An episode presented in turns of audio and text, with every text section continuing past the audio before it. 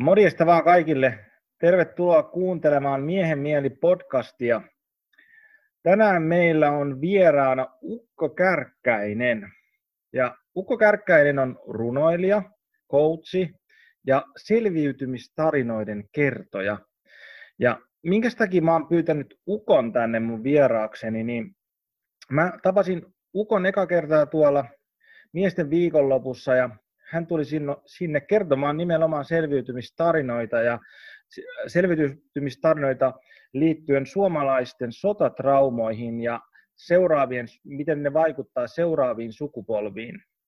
Ja Ukko teki muuhun ihan älyttömän, todella niin kuin hermostoja kosketelta, hermostoa kosketeltavan vaikutuksen, kun hän luki runojaan siitä, että mitä, mitä hän on itse kokenut. Ja, ja mä olin sitten toisenkin kerran mukana kun Ukko oli koko viikonlopun meidän mukana ja jakoi ja kertoi ja auttoi meitä tekemään erilaisia harjoituksia myöskin suhteessa tähän asiaan. Ja, ää, Ukosta niin kun mulle henkilökohtaisesti välittyy semmoinen niin todella voimakas viilis siitä, että hän on käynyt jossain todella syvällä ja jäänyt henkiin ja tullut tänne meille kertomaan, että, että mitä siellä syvyyksissä on. Ja se on mun mielestä yksi kunnioittavimmista asioista, mitä, mitä voi tehdä ylipäätänsä, että kun on kokenut jotain todella, todella synkkää ja pimeää ja raadollista ja raakaa ja selvinnyt siitä, niin tahtoo vielä sit sen jälkeen viestittää muille ihmisille, että hei, miten, miten täältä selviää, et, ettei vaivu tai jää mihinkään katkeruuteen tai johonkin negatiiviseen sen, ja tietyllä tavalla uhriudu omasta kohtalostaan, vaan että kasvaa sen yli ja, ja siitä tietynlainen semmoinen sankaritarina, että, että mitä, mitä sen jälkeen, kun tämmöisiä jotain on tapahtunut. Ja mennäänkin kohta näihin, että mitä, mitä ne on, mutta tota, ää, ennen kuin me sy, sy, sukelletaan suoraan syvään päätyyn, niin Ukko, mikä sä oot miehies? Tämmöinen 65-vuotias äh, elämän ihmettelijä, ison perheen isä, 12 lasten lastakin tällä hetkellä ja nyt korona-aikana vähemmillä kontakteilla, mutta, mutta mä oon miehiä semmoinen, että mulle tunteet, rakkaus, toinen toisestaan välittäminen ja kunnioitus on tärkeimpiä asioita. Ja se, että et voi, voi todellakin niin kuin kertoa näistä, että miten ihminen voi, voi selviytyä matkasta. Mä oon, mä oon miehiäni aika luontofriikki ja kirja- ja tietofriikki. Pikkuhiljaa toipumassa oleva, kylläkin. Miten sitten Ukko, mä kysyn tämän kaik, kaikilta tämän saman kysymyksen tähän alkuun, niin mitä sulle tarkoittaa miehenä oleminen? Mä kun kuuntelin noita sun, sun aikaisempia haastatteluja, mä mietin tätä kysymystä, että mitä se oikein mulle tarkoittaa. Mä pohdin sitä, että onko mä ylipäätään sitä miettinyt aikaisemmin. Mä oon ehkä lähestynyt sitä niin kuin näiden miehen roolien kautta. Mä oon lähestynyt sitä niin kuin siihen, sitä kautta, että, että mitkä ne miehen roolimallit on, mihin mä oon elämässäni samaistunut. Ja sitten kuunnellut sitä, että haluanko mä näihin tämän tyyppiseen mie- mieheen samaistua tai tämän tyyppisiin miehiin. Ja, ja kun 30 vuotta sitten mä aloin puhumaan miesten tunteista, ja se, se ei ollut kovin täytyy sanoa, maaperä oli kohtuullisen kylmä. Tuota, tuota niin, niin, silloin mä muistan kerran, kun mä tulin, tulin yhdestä tämmöisestä miesten illasta, ja mä mun vaimolleni itki ja mä sanoin, että mä en halua samaistua noihin miehiin.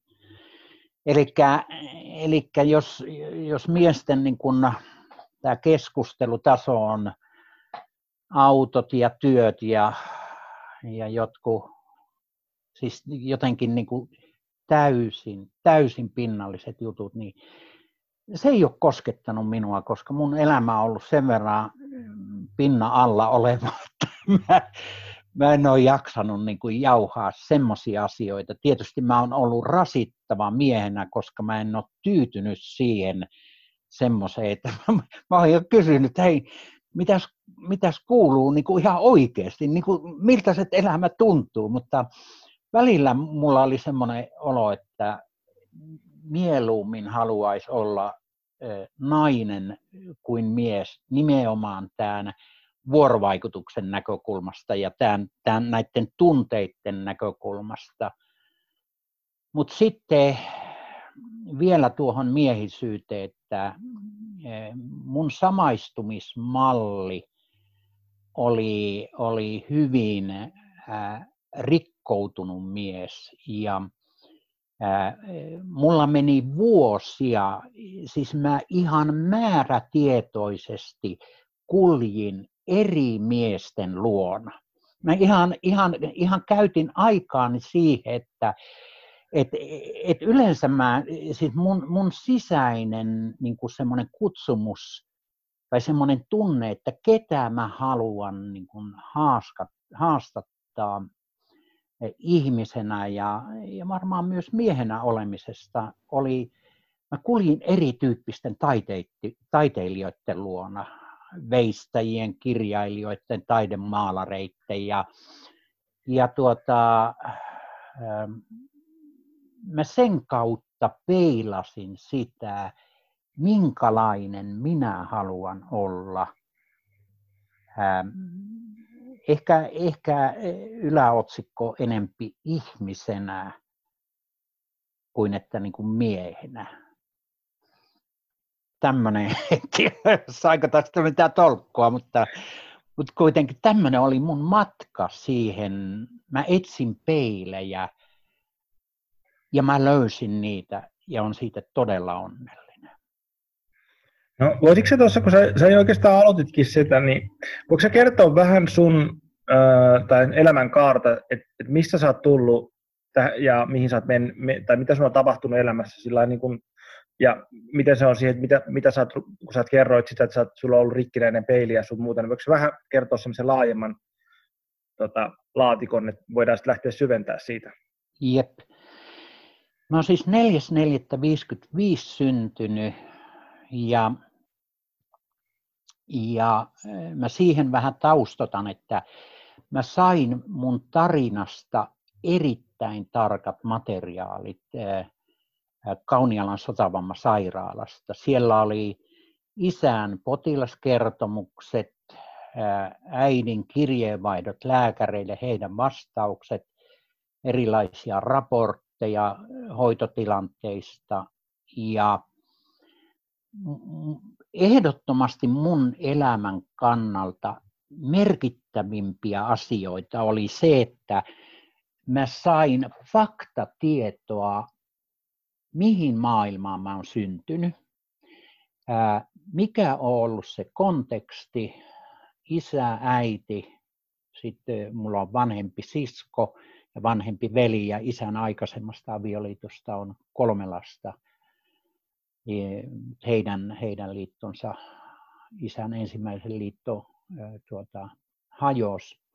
Mutta sitten, sitten se lääkäri, joka ojensi mulle ne paprut, sanoi, että tämä on kyllä niin kovaa kamaa, että joku voi mennä sekaisin, että sä et ole semmoinen, käy siellä, mutta muista tulla takaisin. Ja kun mä aloin lukemaan sitä, niin, niin siellä äh, mä muistan kauniaisten bussiin hyppäsi ja menin Helsinkiin päin ja selailin niitä papruja ja puhuttiin pienestä pojasta, aika karmeeta ja se poika oli minä. Silloin mä tajusin niin kuin sen maailman, sen lähtökohdan, että tavallaan mä olin, mä olin syntynyt semmoisen pelon syliin. Ää, mun isä, joka oli lähes pahimpia sotavammasairaalan potilaita, aivoihin haavoittunut ja välillä sai ihan mielettömiä niin kuin kohtauksia, missä oli sileeksi pannut, panna koko osaston ja puolikymmentä miestäkin siellä joutui pitämään häntä niissä kohtauksissa. Ja, ja tuota, itse asiassa, vaikka sota päättyi 45, niin se meillä kesti huomattavasti pitempään, koska isä toi sen sodan. Ja yksi semmoinen runo, joka hyvin pelkistää sen tai tiivistää sen, mikä se mun tarina on. Minä, sodan toinen sukupolvi, aivoissani isäni sirpaleet, sodan kauhun sirpaleet. Ja mulla vasta, vasta sitten oikeastaan aikuisena alkoi Nuoruudessa oli jo tämmöisiä oireita opiskeluvaiheessa. Mä vuoritekniikkaa opiskelin ja sitten työskentelin geologian tutkimuskeskuksessa erilaisissa tutkimushankkeissa ja, ja tuota, niin, niin, mulla koko ajan seurasi joku epämääräinen olo ja sitten kun tuli perheessä, perheessä hyvin paljon tämmöisiä myös sairautta ja vastoinkäymisiä, niin silloin sieltä alkoi alko niin se kuplimaan se menneisyys. Eli se trauma, jonka mä olin kokenut hyvin varhaisessa vaiheessa ja sitten matkan varrella siinä varhaislapsuudessa, nuoruudessa, niin, niin tuota, se avautui. Ja esimerkiksi kun mä pari viikkoa sitten kattelin niitä 30 vuotta sitten kirjoittamia tekstejä,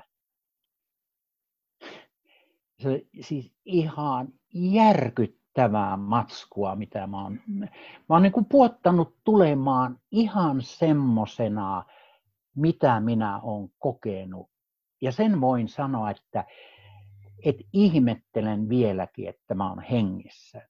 Koska ne, ne tunteet oli niin, kuin niin vahvoja, että, että kun ne pahimmillaan, kun mä syöksyin sinne varhaislapsuuteen, pahimmillaan mulla todellakin kahdeksan kertaa mun taju lähti. Siis ihan pimeäksi.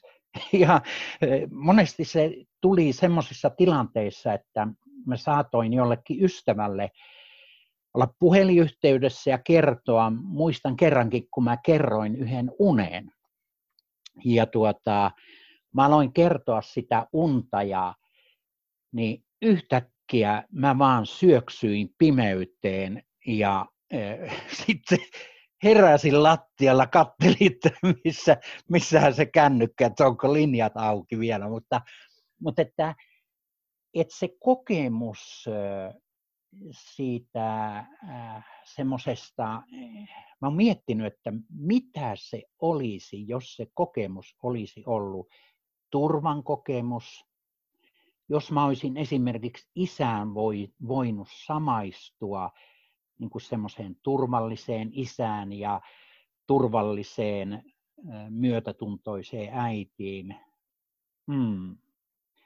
Mulla, mulla olisi kovia kouluja jäänyt paljon kokematta ja tällä hetkellä mä koen, että mun larppausta ajatellen, niin tämä on ehdottomasti para, paras setti ollut mulla, että on saanut sen verran kovan pohjakoulutuksen, että nyt niin kuin pikkuhiljaa alkaa hahmottua, että minkä, minkälainen tämä todellisuus oikein. Ja ei tämä mikään paha, hyvä setti.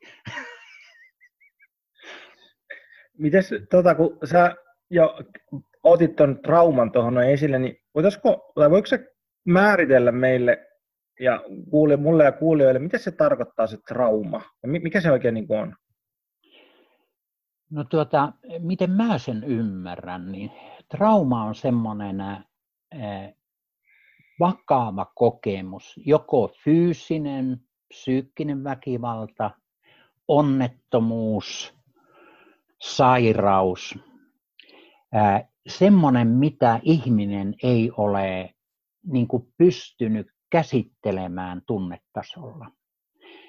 Että trauma syntyy vaikeasta kokemuksesta, joka on jäänyt niin kuin tänne sisään keholliseksi tai mielenmuistoksi, joka ei ole päässyt purkautumaan, jota, jolla ei ole niin kuin tilanteella ollut esimerkiksi syliä itkulle.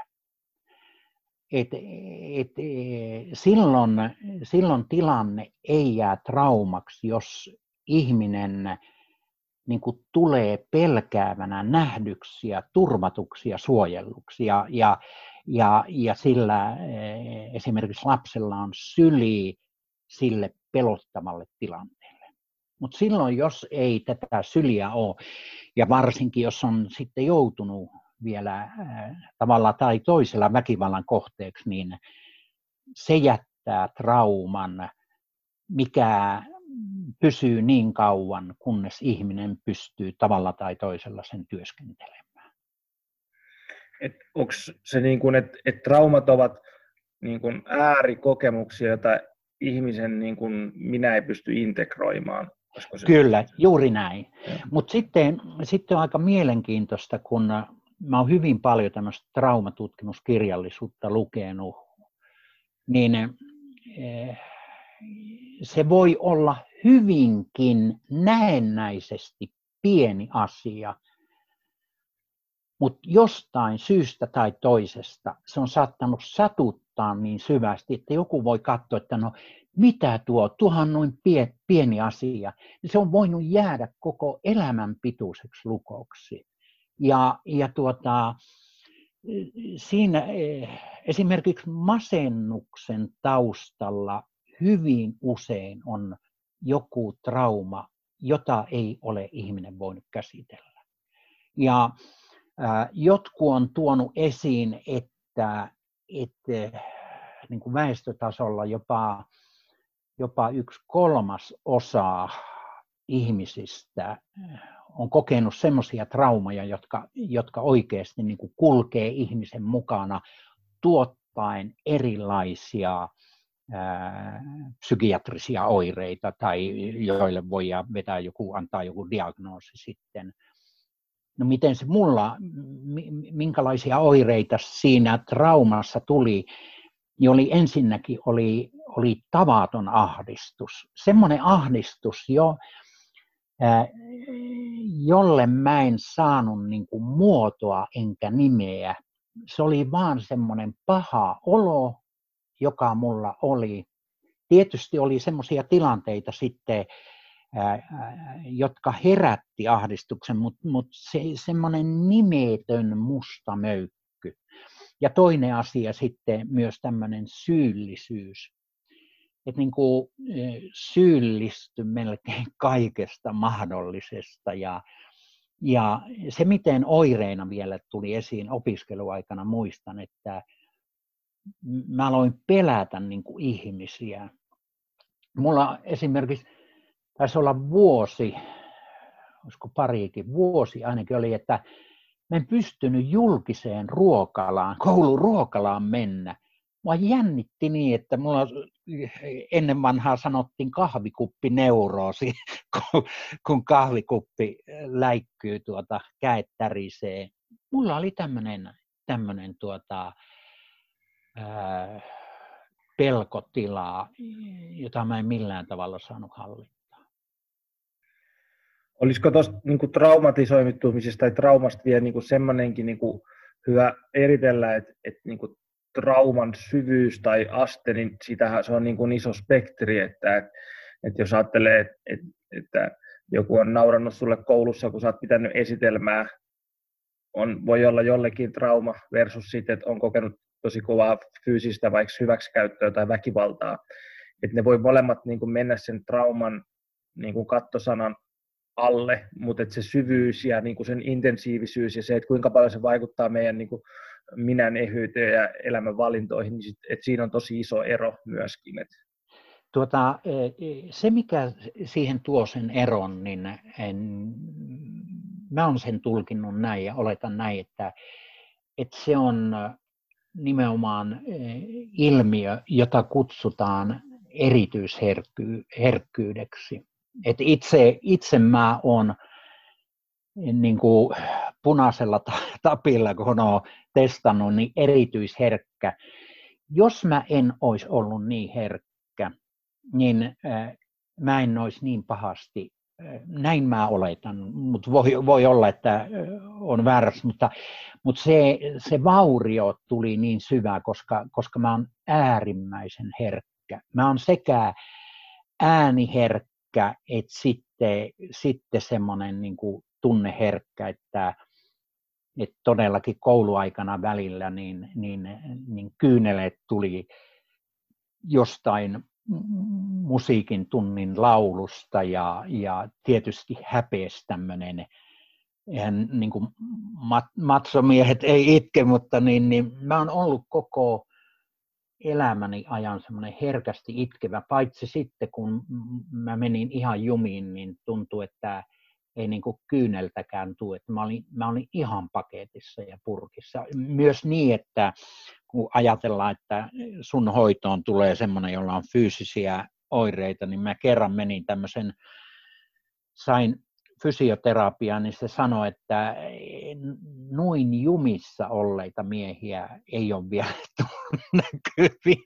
Mä olin niin kuin rautakankiun selkä. Mä, mä olin ihan jumissa minkälainen kokemus sulla, että miten paljon ihmiset keholla lukitsee niitä tunteita tai kehoon lukkeutuu? Mitä sä ajattelet? Mä tota, ajattelen sillä tavalla, että, että niin kuin meidän historia on kyllä meidän kehossa niin hyvässä kuin huonossakin, siinä missä se on meidän mielessäkin. Että, tota, että, että, niin kuin oma kokemus niin kuin työskentelystä oman kehon ja mielen kanssa ensisijaisesti ja sitten tietysti asiakkaiden kanssa on se, että, että, että ne on niin kuin täysin naimisissa toistensa kanssa. Mm. Mutta sitten iso, iso, isoin kysymys siinä on sit se, että miten se, niinku se silta rakennetaan niiden kahden välillä ja voiko semmoista rakentaa. Että et mäkin teen niinku töitä lähinnä niinku kivun kanssa, fyysisen kivun kanssa. Ja se on niinku, että et jos et, et mä autan ihmisiä voimaan paremmin fyysisesti. Mutta et, et välillä se tietysti tulee se, että et se fyysinen se ei riitä, siinä on jotain muuta. Tietysti mulla ei ole koulutusta mihinkään psykoterapiaa eikä muuhun, mutta et, et mulla on aika paljon niin kun elämänkokemusta niin kun sen kanssa, että mitä, mitä, mitä, sieltä, mitä se keho voi pitää mm. sisällään. Ja just se, että miten niin nimenomaan se tosi rankat elämänkokemukset. Esimerkiksi mun mielestä helpoin on sellainen, jos mennään niin tosi simppeliin, ei mennä edes kauhean syvälle, niin, niin eh, jos on niin siinä hetkenä päällä avioeroa, työ on mennyt, lapsi on saira, sairaana, ja jos on alla olevia vaikka selkäkipuja, niin ne tosi usein niin kuin vaan pahenee siihen, että se keho, mm. keho, kun ka, keho kaipaisi kannattelua siinä tilanteessa, on kauhean vaikeita asioita, jos siellä kehossa on jotain, mikä ei, ei kunnolla ole kunnossa, niin se vaan korostuu siitä, että se on niin kuin, että, että käännetään veistä haavasta tietyllä tavalla siinä. Ja tällä niin kuin hyvin yksinkertaisuudessa saatis sitten vielä se, että mitä sä jaoit siitä, että jos on niin kuin tosi syvästi traumatisoitunut, niin miten keho niin kuin reagoi siihen ja mi- millaisia kehon tietyllä tavalla jännitystiloja siitä tulee. Mutta mut ennen kuin mennään siihen, niin mä, mä tahtoisin vielä kuulla sul, sulta ja. siitä, että mun mielestä se oli tosikin hienoa tai koskettavaa, mitä sä jaoit siitä, kun oliko se, että sun tyttäressä oli sairastunut ja sitten sä rupesit kirjoittaa runoja, niin voiko sä kertoa siitä prosessista, että mi, mi, mitä, mitä silloin tapahtui ja mitä lähti liikkeelle? Tota, kahdeksan, yhdeksän keväällä todellakin mun tytär sairastui ja sitten lasten kirurgisella osastolla aloin kirjoittamaan runoja ja tällä hetkellä niitä varmaan on semmoinen lähes parikymmentä tuhatta runoa. Tuli, tuli ihan mielettömällä voimalla, siis tulvia, tulvia, tulvia.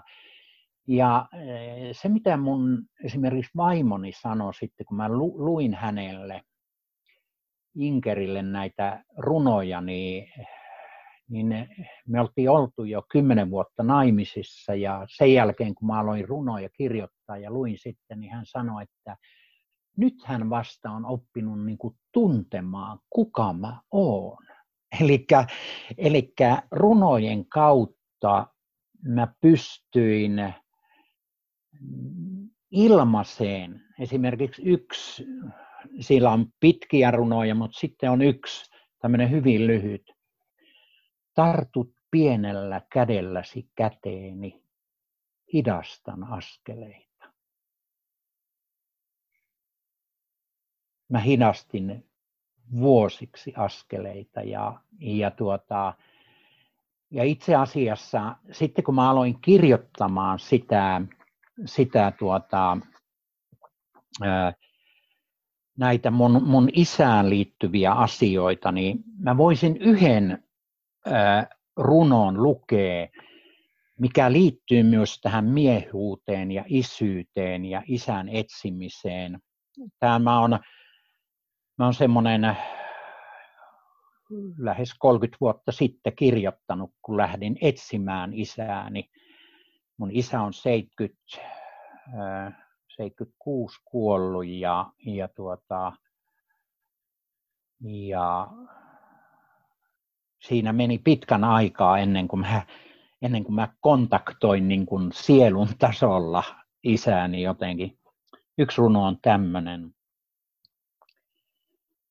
Isää minä olen etsinyt, isän turvallista kättä, johon tarttua, kun pelottaa, kun on avuton, kun on paha olla. Ankaria lujia käsiä minä pelkään, repiviä puistelevia. Isä olen etsinyt sielujen riitteisiltä rannoilta, vaan ei häntä täällä näy. Ja yksinäisyys on murskaava, hylätyn osa kipeä, sillä sanojani ei ymmärretä, sydämeni ääntä ei kuulla. Menneisyys on käsittämätön niille, jotka ovat sen kadottaneet. Eikä aikuisten sovi isää etsiä, niin sanotaan ja lyödään ovi kiinni vasten kasvoja. Mutta minussa pieni poika vain kulkee, etsii menevien silmistä kyyneltä, sillä kyyneleistä tietää erottaa ne, joilla on isä hukassa, jotka vielä etsivät löytääkseen.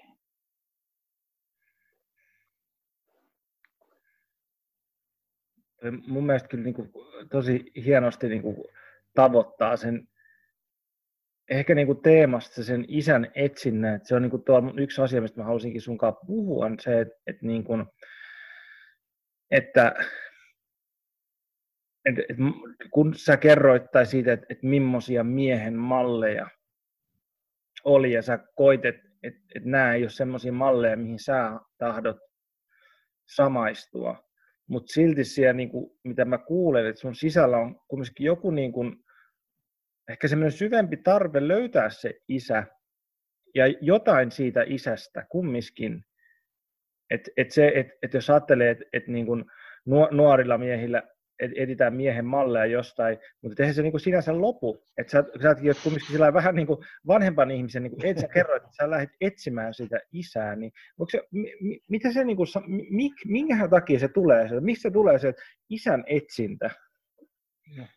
No, e, mulla isän etsintä varmaan tuli yhdeltä osin siitä, että mun isä oli semmoinen heikko, avuton isä, särkynyt isä hän, hän oli semmoinen, että jos ajatellaan miehen mallia, semmoista pystyvän, osaavan, talot tekevän, vaikka isäni oli rakennusmestari, mutta sodan jälkeen hän, hän oli kohtuullisen kyvytön tekemään asioita. Ja tuota, niin mä etsin semmoista erilaista isää ja se on, se on mielenkiintoinen ilmiö se, että nyt sitten nyt sitten kun mä oon, mä oon isää hakenut, niin, niin tiedätkö, että, että, tuota, että siellä on siellä on käsittämätön asia. Se, se, silloin mä en arvannut sitä, että juuri se mun isä, joka hän oli, niin oli ehdottomasti paras mulle, koska mä, mä olin, mä olin eh, osa hänen DNAtaan kannoin ja, ja hän oli erilainen mies. Hän oli itkevä mies. Hän oli myös välillä, välillä äärimmäisen huumorin, huumorin tajunen ja semmoinen niin perustaltaan semmoinen hyvän tahtoinen mies.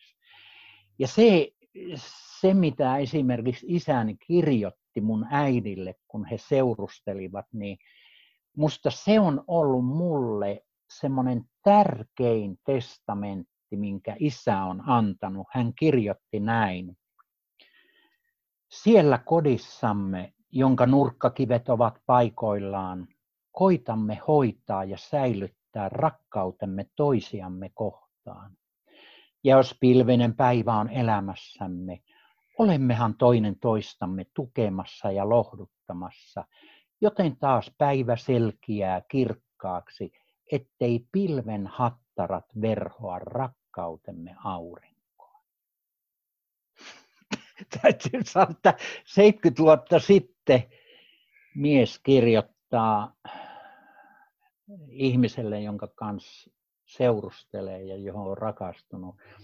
Tämä on ollut mulle merkittävää. Tämän mä oon tallettanut tänne ja tätä mä oon halunnut omassa suhteessa puolisoon ja sitten lapsiin etsiä. Ja, ja siinä vaiheessa, kun se, mä vielä palaan siihen kriisiin 30 vuotta sitten, niin, niin kun mä luin niitä materiaaleja, niin mä ajattelin, että hei, miten voi yhteen ihmiseen mahtua näin paljon vihaa. Sillä oli ihan tolkuton määrä niissä teksteissä vihaa. Ja sitten kun mä ajattelin, että mikä, mikä tämä mekanismi, eh, kun sä puhuit siirtotaakasta, siis eh, jos mä siihen tuon, että siirtotaakka on taakka, joka siirtyy polvelta toiselle silloin, jos ei sitä voi katkaista. Eli jos ei vanhempi kykene käsittelemään esimerkiksi omaa traumaattista lapsuuttaan, niin se identtisesti siirtää seuraavalle polvelle. Haluamattaan ihmiset ei tarkoituksella tee pahaa, mutta ne on niin kuin pakko-ohjauksella, koska, koska se mitä itselle on tehty, niin ihminen tekee sitä toiselle. Jos itseä on pahoinpidelty, sitä lähdetään tekemään toiselle. Ja silloin kun mä huomasin, että mulla alkaa niin kuin ihan, ihan massiivisen rankkoja vihan tunteita tulla, niin mä, tuota, mä mietin, että hei, mistä mä saisin apua. Mä hain silloin terapeuttisapua, mutta sitten mä hain myös Mannerheimin lastensuojeluliiton niin tämmöisen ohjaavan kasvatuksen koulutukseen lähdin. Mä sanoin, että mulla on niin heikot mallit ollut, että et, et kertokaa, miten, miten voisi olla semmoinen turvallinen, rakkautta antava isä. Ja kun oli niin paljon niitä tunteita, jotka siihen, mm, silloin mun nimi oli Paavo, siihen pikku Paavoon oli jäänyt, niin, niin lapsethan on semmoisia, että nehän, nehän niin kuin kaivaa kaiken siitä vanhemmasta. siis ei, ei kerta kaikkia, sinne ei jää mitään kiveä kääntämättä. Ja sitten jos on, jos on niin komaa koulua ollut lapsena, niin kyllä voin sanoa, että eh, mä oon tehnyt, mä oon tehnyt kyllä, tässä mä käyttää sana, jumalattoman paljon duunia sen kanssa, että mä siirtäisin. Se ei aina onnistunut. Mä oon ollut hyvin huutava ja räyhäävä ja, ja, ja, ja tuota, semmoinen isä, mitä mä en olisi toivonut. Mutta se, mitä esimerkiksi väkivalta, mitä mä oon ehdottomasti halunnut katkaista, mähän sain tosi rankan niin kuin fyysisen ja myös henkisen väkivallan kasvatuksen. Se ei välttämättä tullut niinkään, isän puolelta tuli semmoiset semmoiset arvaamattomat kohtaukset ja semmoiset, mutta sitten äidin puolelta tuli semmoinen ihan fyysinen pahoinpitely, minkä mä koen, että jos revitään tukasta ja, ja puhutaan tosi huonosti lapselle, niin se on fyysistä ja henkistä väkivaltaa. Siitä ei päässä minkä. Siihen mä halusin katkaista ja pitkään meni, että mä, mä jopa välillä, mä muistan, muista 30 vuotta sitten mä ajattelin, että, että, tuota, että mä laitan semmoisen siis oman videokameran sinne katon rajaan. Ja sitten annan kaukosäätimen lapsille, että silloin kun mulla tulee semmoinen niin kuin pelihousujen repimistilanne, ne sais laittaa sen nauhoituksen päälle, niin se tulee niin kuin fakta-aineistoa, että mitä siellä on tapahtunut. Mutta tuota, e, ihan sen takia, että et toisaalta vasta silloin, kun me nähdään, miten me toimitaan, niin se muutos voi lähteä syntymään. Että me tunnistetaan, että hei, tämä on ihan älytöntä touhua. Mielestäni se oli toi hyvä, mitä sä sanoit, että ne lapset kaivaa siitä, ne, ne jokaisetkin niin kuin kolot, mitä on niin kuin käsittelemättä, mutta et, et jotenkin, jotenkin itse ajattelin sitä sillä tavalla, että niin kuin, niin kuin kasvun kannalta, että lapsi, jos nyt mä pysyn tässä isä, isä-poika teemassa, niin että se poika hakee sitä miehen mallia siitä isästään ja se ei niin kuin lähtökohtaisesti tiedä, se kasvaa johonkin, niin se täytyy myöskin tietää, että millä tavalla isä reagoi, kun se mennään rajan yli. Ja mi, mi, koska sitten se on se, että miten minä reagoin siihen, ja se, että mistä mä tiedän, missä se raja on, ennen kuin mä tökin tarpeeksi kauan, että sieltä löytyy mm. joku, että, että täällä se raja on sitten. Että se on niin kuin semmoinen tietynlainen niin kuin, niin kuin luonnollinenkin prosessi, että se lapsi kaivaa siitä vanhemmasta kaikki puolet esille, jotta se oppii myöskin tuntemaan itseänsä, että, että, että kuka mä oon ja minkälainen mä oon sitten. Myöskin yhtä lailla tytöillä ja myöskin äiteillä ei siinä mitään. Mutta et, et, et mun mielestä se on niin kuin jotenkin, niin kuin kun puhutaan näistä identiteeteistä, että, että joku minun identiteettini miehenä, niin mä, mä näen henkilökohtaisesti, että on olemassa erikseen niin kuin identiteetti miehenä ja naisena, ja vaikka ehkä tämä meidän nykykeskustelu, että se, onkin, se on ehkä semmoinen niin spektri ja niin päin pois, mitä en henkilökohtaisesti allekirjoita, mutta mä näen, että, että se, että miehen yksi kasvun vaiheista on, on löytää suhde omaan isään ja tehdä sen mm. kanssa jonkunnäköinen mm. rauha. Olisi se mm. sama, mikä se oli se suhde sen oma, suhteessa omaan isäänsä. Ja mun mielestä se on niin kuin jotenkin vaikuttavimpia asioita, mitä mä oon sulta saanut, kun sä oot, ke- muista mikähän se oli se tarkalleen, olisiko se ollut runo vai sä jaoit siitä, että, että niin kuin, kun jotain, joku rauha tuli siihen, että, että, että vaikka sun on ollut niin kuin äärimmäistä niin kuin väkivaltaa, tai suhteessa sun äiti, vai miten, mä en muista ihan tarkalleen mikä se oli, mutta että kun on ollut niin paljon jotain niin kuin arvaamatonta väkivaltaa ja traumaa, mutta silti siellä takana voi olla joku näköinen niin kuin kunnioitus ja siihen niin kuin vanhempaan. Että pystyy tekemään sen erotuksen, että hei, tämä on tätä kipua ja tämä on jotain hyvää ja mä voin erottaa ne kaksi. Eikä mun tarvitse kantaa sitä kivirekeä.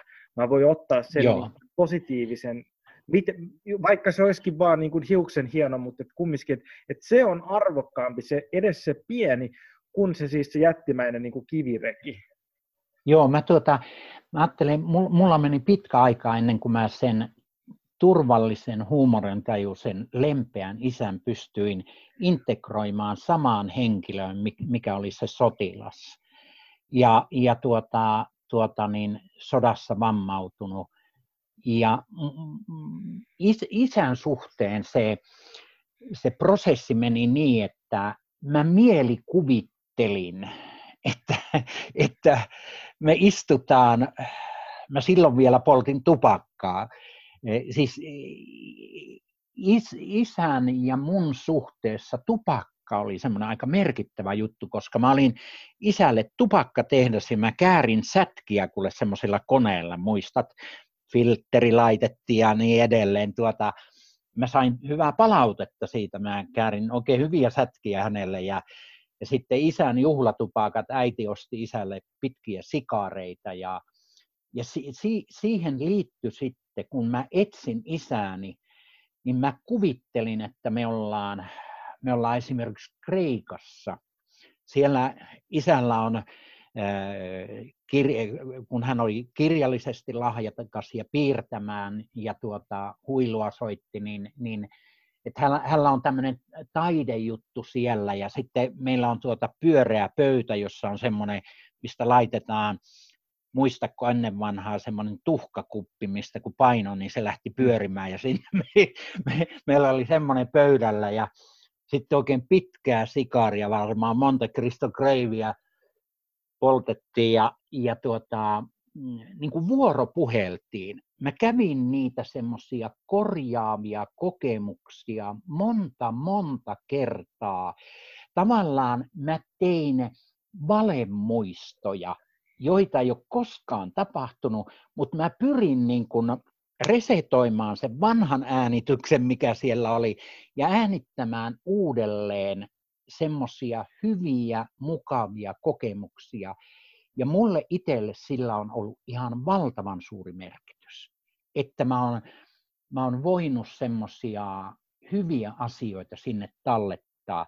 Toisaalta sitten mun eläessä isän kanssa me käytiin kalassa ja välillä isä oli mettällä ja kerrankin oli sitten, kun me velipojan kanssa Kotkan pesää vartioitiin, niin Pyhätunturilla isä, isä oli siellä käymässä ja, ja siinä oli, ää, isä oli semmoinen oikein pyytömies, erämies ollut aikanaan, näin, näin olen ymmärtänyt ja, ja tuota, mutta pitkään meni sen siinä integraatiossa.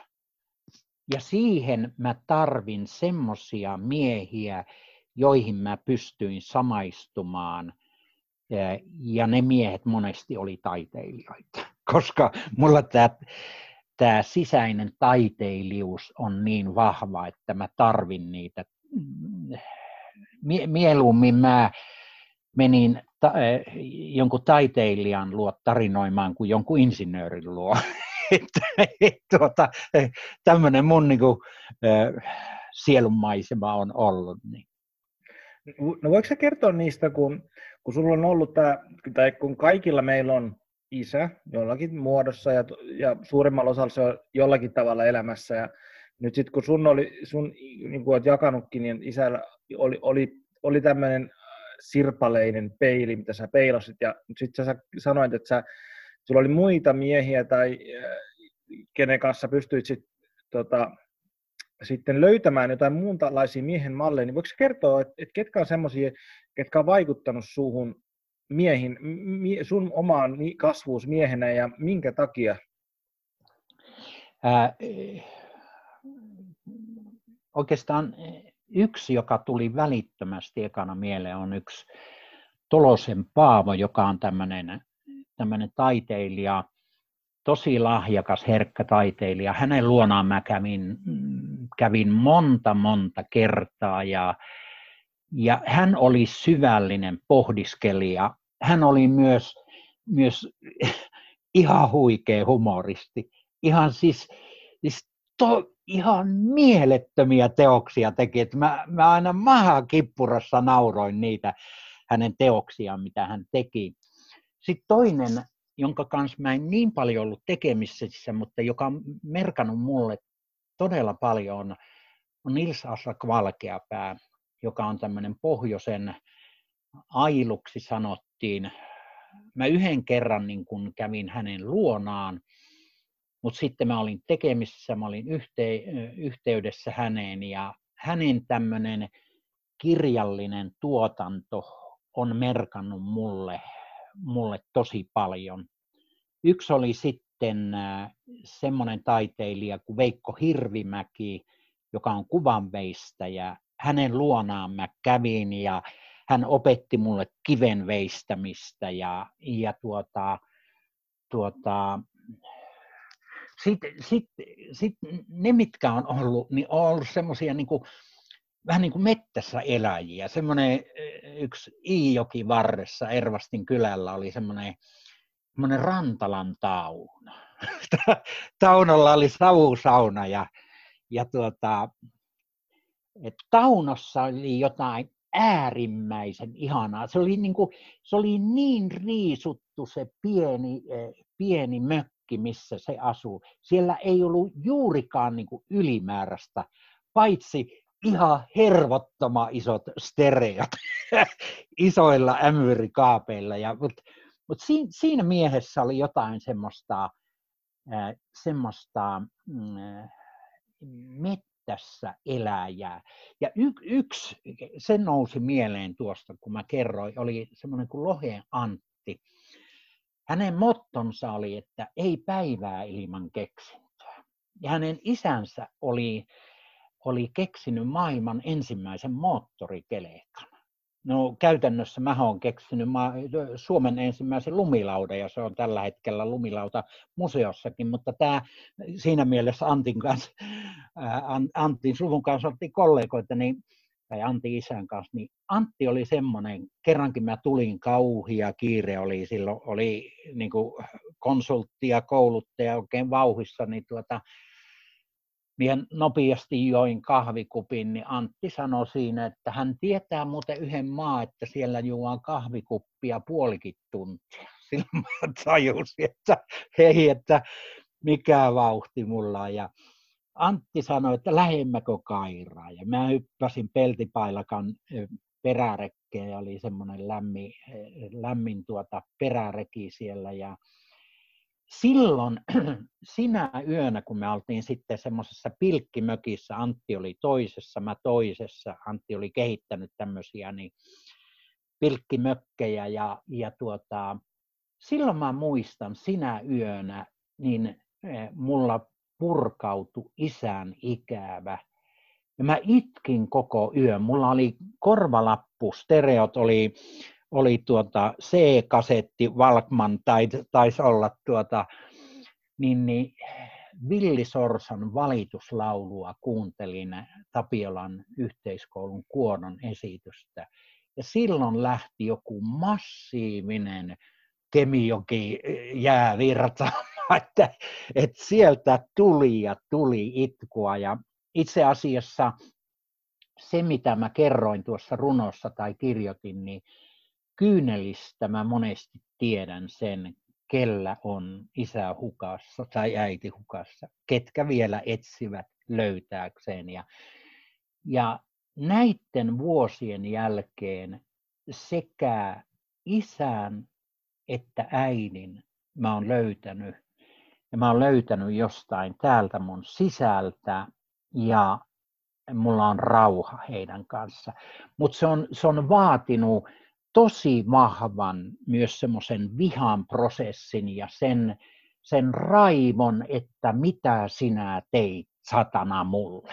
Et, et, niin kuin, niin kuin sen, sen todellisen niin kuin, niin kuin raivon ilmaisu, että hei, tuo ei ollut reilua, tuo oli, tuo oli väkivaltaa ja niin edelleen. Plus sitten sen ymmärtämisen, että että he teki niillä edellytyksillä, mitä heillä oli. Et e, e, kun heillä oli semmoiset rakenteet, niin ne ei kerta kaikkiaan pystynyt enempää. Että jos, jos niillä olisi se tieto olemassa, mitä tänä päivänä on, niin, niin e, mä en usko, että he, he olisi tehnyt sitä, mutta, mutta he olivat molemmat niin, omalla tavallaan niin rikki, mutta sitten sen vihan jälkeen sieltä alkoi tulla tosi ihania, hyviä muistikuvia, turvallisia, lämpimiä muistikuvia, jossa eh, mä olin voinut olla pieni poika, pelkäävä poika tai niin kuin mä muistan, kun mulla oli kasvokipuja, niin muistan aamuyöllä, kun, kun äiti hieroo sitten mun pohkeita ja, ja, ja sitten eh, mulla oli migreeni, niin äiti toi sitten suolakala voileipää ja, ja eh, toisaalta äiti oli niin kuin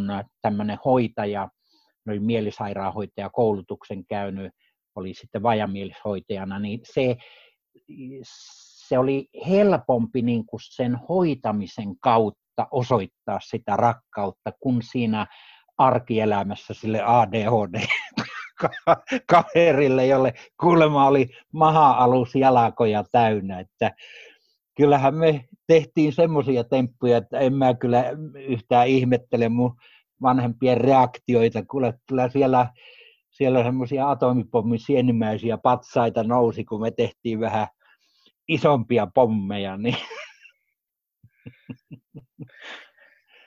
Mites tota, jos me tos nyt sukelletaan vähän niin kuin synkemmille vesille ja tota, kun sä jao, jaoit siitä, että sun vanhempien rikkinäisyydestä ja nyt ehkä mä tahdon vielä sanoa niin kuin semmoisen niin kuin aj- ajatuksen tähän ennen kuin menee siihen, niin mun henkilökohtainen ymmärrys ja kokemus on siitä, että kaikki ihmiset on enemmän tai vähemmän traumatisoitunut mm.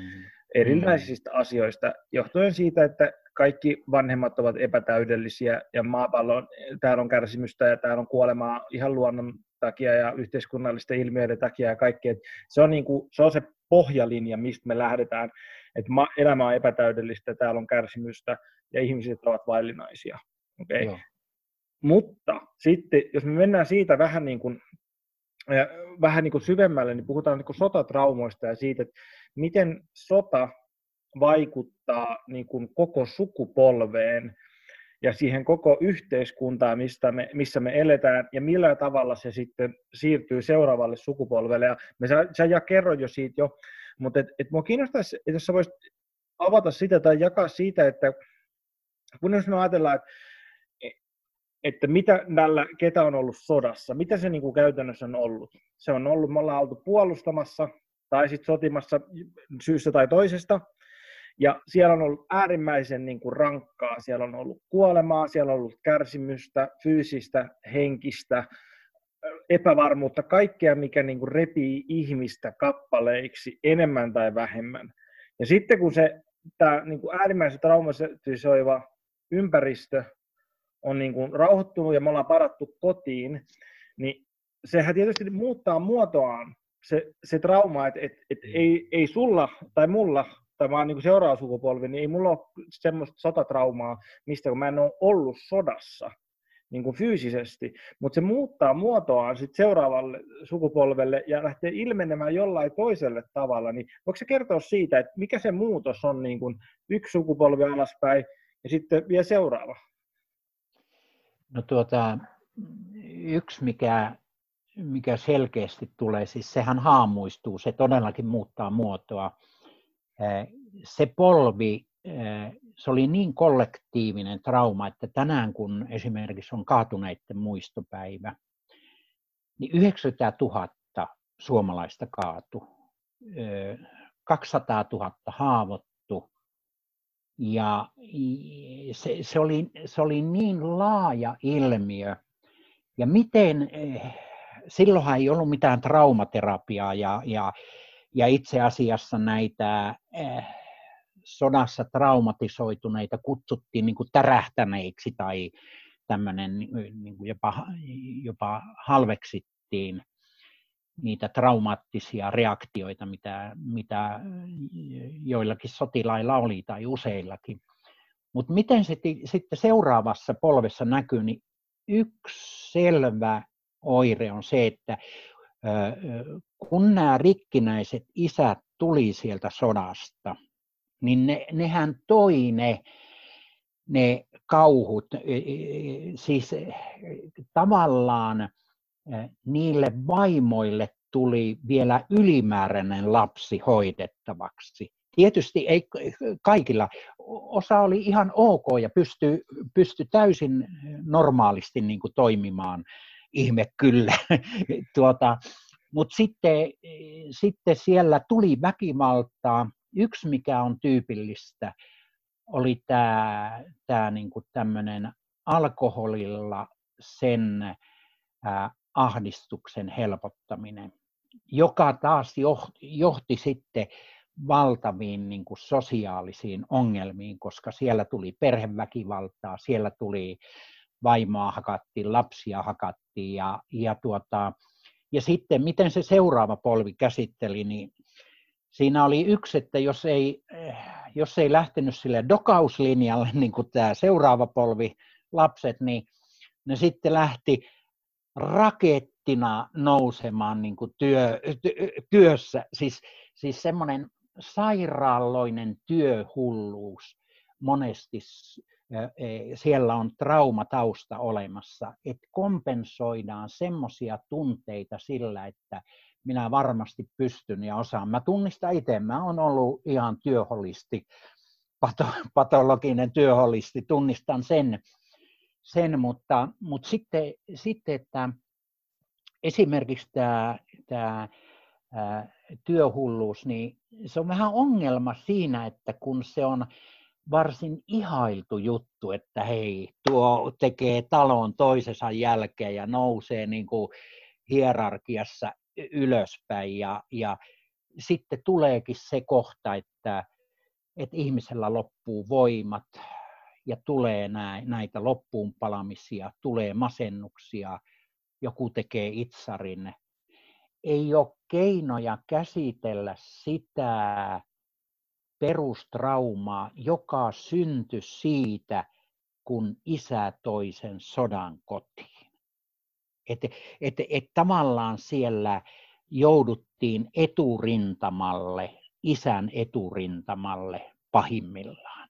Ja nyt sitten, näin ei kaikissa, hyvin suuri, suuri, perhe, suuri osa perheistä selvisi, se on ok, mutta, äh, mutta e, esimerkiksi hyvin paljon oli sodan jälkeen niitä, jotka, jotka syrjäytyi ja, ja olivat sitten, menivät niin kuin tuota, näihin äh, dokausremmeihin ihan sen takia, koska ne oli niin traumatisoitunut. Niillä, niillä ei ollut niin kuin mitään keinoja käsitellä ja toisaalta sodassa käytettiin sitten myös näitä, näitä tuota, äh, stimulantteja, joilla, joilla pystyttiin semmoisiin suorituksiin, mitä normaali ihminen ei olisi pystynyt suorittaa. Amfetamiinijohdannaisia.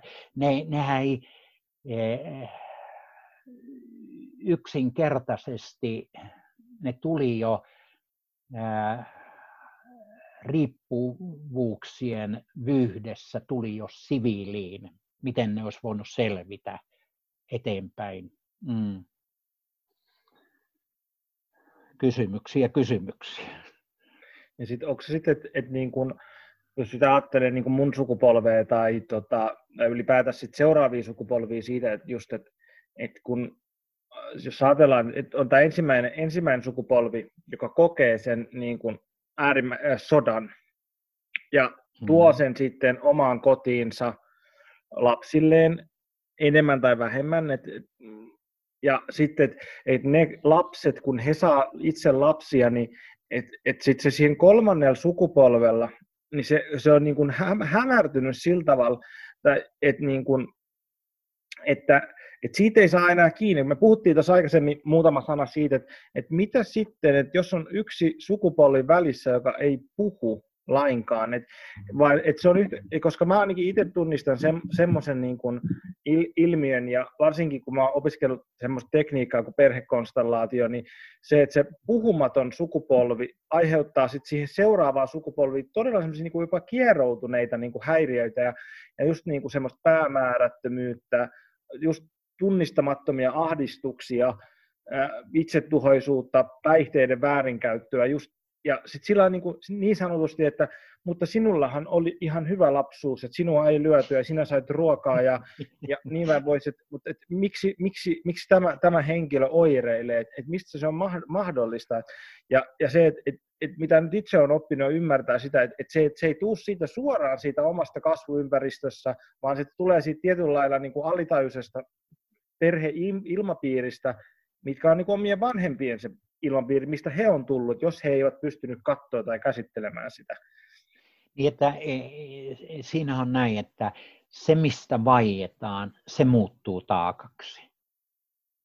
Ja, ja tuota, tuota niin, mm, perhekonstellaatio ja siihen hyvin läheisesti kytkeytyvä psykotrauma, niin, e, niin mähän itse silloin psykotraamalla käsittelin tätä sotatraumaa tosiaan, varmaan 400 tuntia työskentelin sillä niin kuin suhdettani isään ja äitiin. Ja, ja tuota, sen kautta siellä ää, ää, olevat, esimerkiksi yksi draamaohjaaja, joka veti mulle tämmöisen tosi rankan, rankan äh, draaman, missä mä käsittelin sitä isäsuhdetta, niin hän sitten, mä muistan, kun hän niin kuin toi esiin sen, että hei, nyt hällä silmät aukes, että mitä tämä sotatrauma tarkoittaa, tai mitä tarkoittaa se, kun se menee niin kuin seuraavalle polvelle.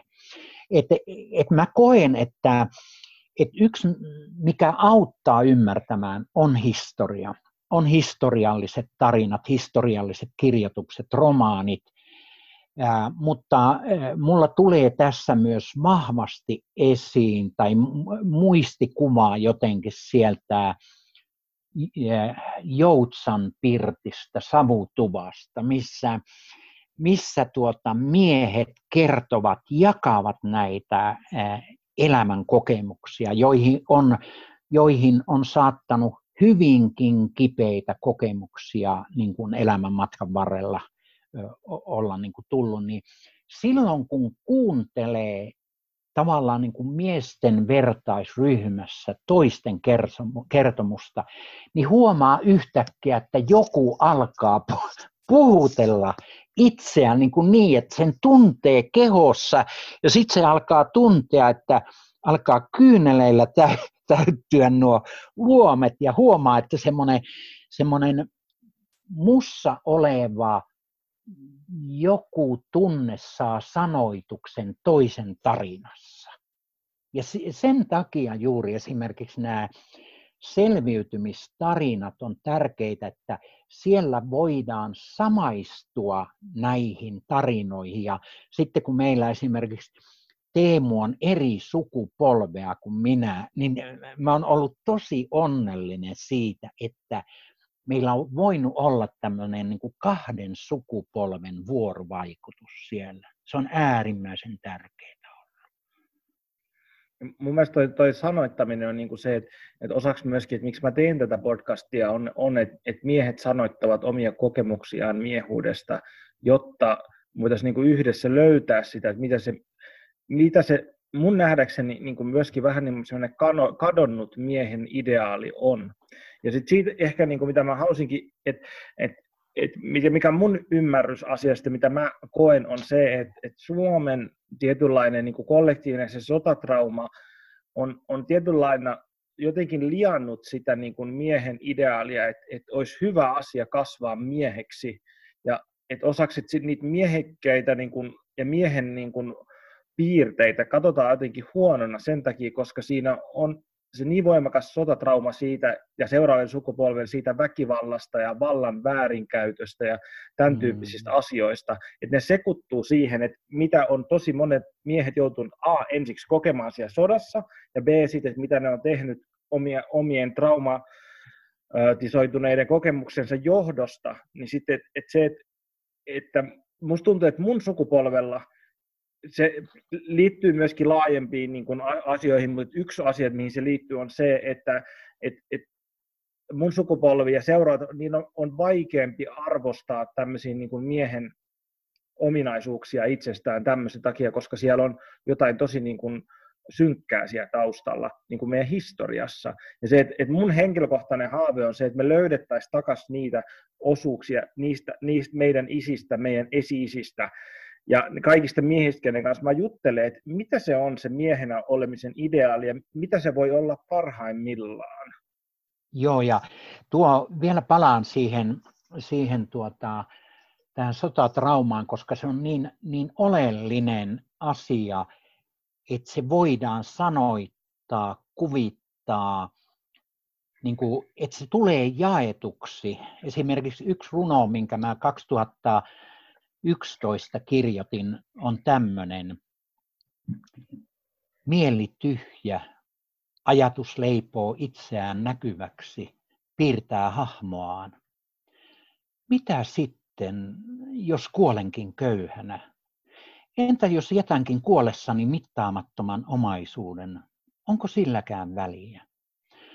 Olen kuin sotakirjeenvaihtaja, rintamaa raportoiva, Koko maa on mylletty, ammuttu hajalle. Talot poltetut, sillat hävitetyt. Säälittävää katsoa itseään silmiin, todistaa poskille kuivuneet uomat. Kuinka paljon jouduinkaan evakuoimaan elämääni, viemään pois etulinjasta, ettei minussa kaikkea tuhottaisi. Sieluni sirpaleet siroiteltiin matkani varrelle ja nyt olen niitä hakemassa pois yötä, vasta, yötä myöten. Tähti taivas loistaa näyttäen paikkaani maailman kaikkeudessa. Enää en ole kenellekään selitystä velkaa. Peruskirjani kallioon hakatut odottavat heitä, joilla sydäntä lukemiseen. Jotkut menevät paikan ohi tajuamatta koskaan, että aarre jäi heiltä löytämättä. Itse vaivun kuin uneen ja kirjoitan edessä näkyviin savuihin merkkini. Ne, jotka kanjonin toisella laidalla ovat, huomaavat ja tekevät tulen ennen aamun koittoa. Enää en pelkää kuolemaa, se on paras ystäväni, ja vihdoinkin alan luottaa sen voimaan ja heikkouteen. Väkevyys syntyy mitättömyytensä hyväksymisestä ja rakkaudesta sitä pientä kohtaan, joka jäi niin paljosta vaille aikana, jolloin minuutta olisi pitänyt rakentaa. Olen onnellinen näistä itseni purkamistalkoista. Joka päivä mennyttä hajoaa pölyksi, josta tulevaisuuden luja sementti tehdään.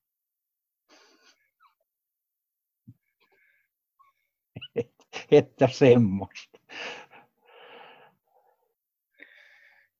Tota, jos vien tuosta sotatraumasta ja sen niin kuin siirtymisestä, niin tota, eikö se niin kuin nyt nykyään alkaa niin kuin olemaan jopa niin kuin ihan virallisesti hyväksyttyä niin kuin tietoa ja niin kuin, mun mielestä olisi jossain geenissäkin tutkittu, että miten niin kuin rotilla, että jos on niin kuin stressaantunut äiti rotta, että miten se vaikka reagoi johonkin tämmöiseen, että, että saa sähköiskun ja samaan aikaan kuuluu tämmöinen piip-ääni, ja sitten kun me soitetaan se piip-ääni kahden sukupolven rotille, niin ne reagoi siihen negatiivisesti.